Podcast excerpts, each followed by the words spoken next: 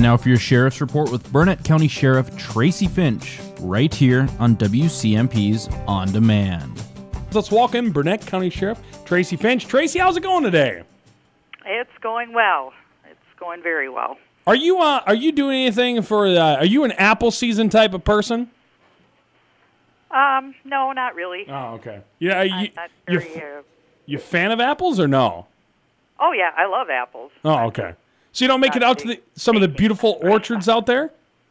Oh yes, it's gorgeous. Well, A lot it- of people are visiting those right now, and it's it's it's a beautiful time of year. do you guys see an uptick a little bit in the fall because of that, of like calls overall and stuff, or not really?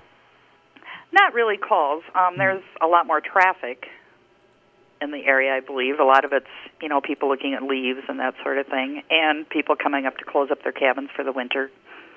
Well, that sounds like the worst uh, type of thing to be closing that up, but uh, I guess that's the way it goes in Minnesota. Let's talk about um, October. You know, you were bringing up that it was uh, Domestic Abuse Awareness Month, which is something that can uh, is very important, especially in these areas. Yes, it is. Um, rural areas, uh, domestic abuse happens quite frequently, and I believe a lot of it goes unreported. Um, in 2019, we had at least 183 cases of domestic abuse. Um, the Community Referral Agency, who does our advocacy for us, put up a bunch of pinwheels at the intersection of 35 and 70 in Siren. And there's 183 pinwheels there to signify each domestic abuse case that was reported last year. Um, it's a huge problem here, and I want to encourage people to report it if they do not feel safe in their homes. I also want to encourage people to report it if they believe their neighbors, friends, or family members are being abused. Let's also talk about uh, some of the things that uh, went down there. I think you said something about a, another chase you guys were involved with. Yeah, uh, Polk County was actually chasing a stolen vehicle on Friday night, and they terminated the chase in Frederic. And our people went and sat on the county line on 35 south of Siren, and they clocked that car at a high rate of speed, so they started pursuing the vehicle. Um, and then the vehicle crashed by the roundabout here just south of the government center, crashed into a bunch of pine trees. Uh, subject fled on foot. We did get our canine out there. He tracked for over an hour and 15 minutes and was unable to uh, track any longer. They did find some evidence along the track, though, and we believe that our deputies had contact with the person that was involved in the chase later on during the day in Siren. Um, they found a person who was limping and covered in pine needles, and uh, they made contact with him. There was, however, not enough evidence to link him positively to the car, but we do have items to send in for DNA, and hopefully that will lead us to his arrest. Um, and along that line, I want to touch on a program that we have here in Burnett County. It's called Beacon. And that night, after the chase, there was beacon alerts sent out to people living in the surrounding areas. Anytime there's a high risk situation, there is a possibility of getting text messages sent to your cell phones to alert you to, you know, lock your doors and be on the lookout for people that are possibly on the run. It also sends out weather alerts. Um, to sign up for that, you go to the Burnett County website and go down to the Beacon tab, and you can sign up for that online. Now, um, this all basically happened because of a roundabout, right? People don't like those roundabouts, huh? Well, you know, if they don't know they're coming up, I think it.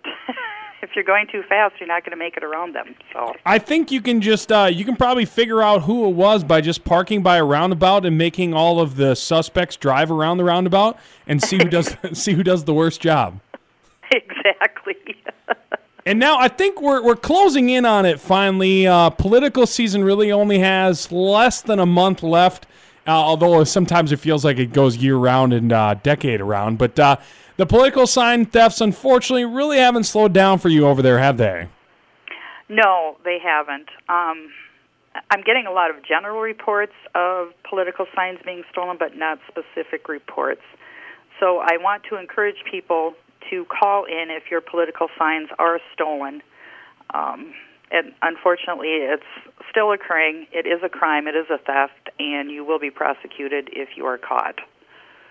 One of the other things I want to talk about is yesterday we got several calls from people who were attempted people were attempting to scam them.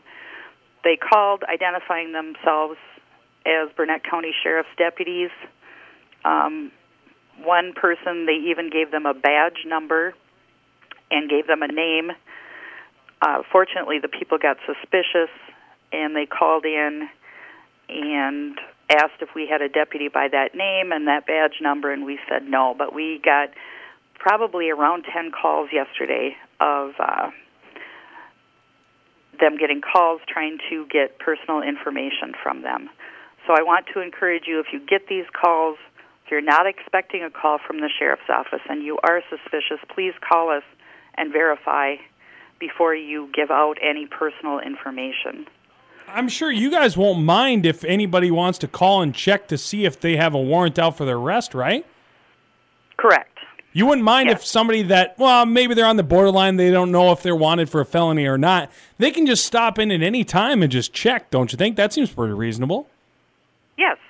So, Yes, it does. so, Uh, so if anybody calls and uh, says that they have a warrant out for arrest, it's, there's nothing wrong with just calling the the sheriff's, hanging up, calling the sheriff's department, and just check. You might as well. Exactly. And we do not call people and tell them they have warrants for their arrest. No, you guys usually know No. where they live, so you just stop on by. That's that's a lot more reasonable. It's more friendly too.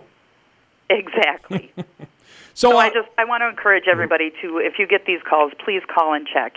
And unfortunately, they are able to spoof their telephone numbers so it does come up on caller ID as coming from our phone number. so how, how do I how do I know I'm talking to the real Tracy Finch then? Well, Is I think we've talked enough times, so you this- probably know it's This me. this scam call's been going on a lot longer than I thought it would, but either way, uh, Tracy, thank you so much for joining me this week, and we'll talk to you next week. Sounds great. Thank you so much. This has been a WCMP production.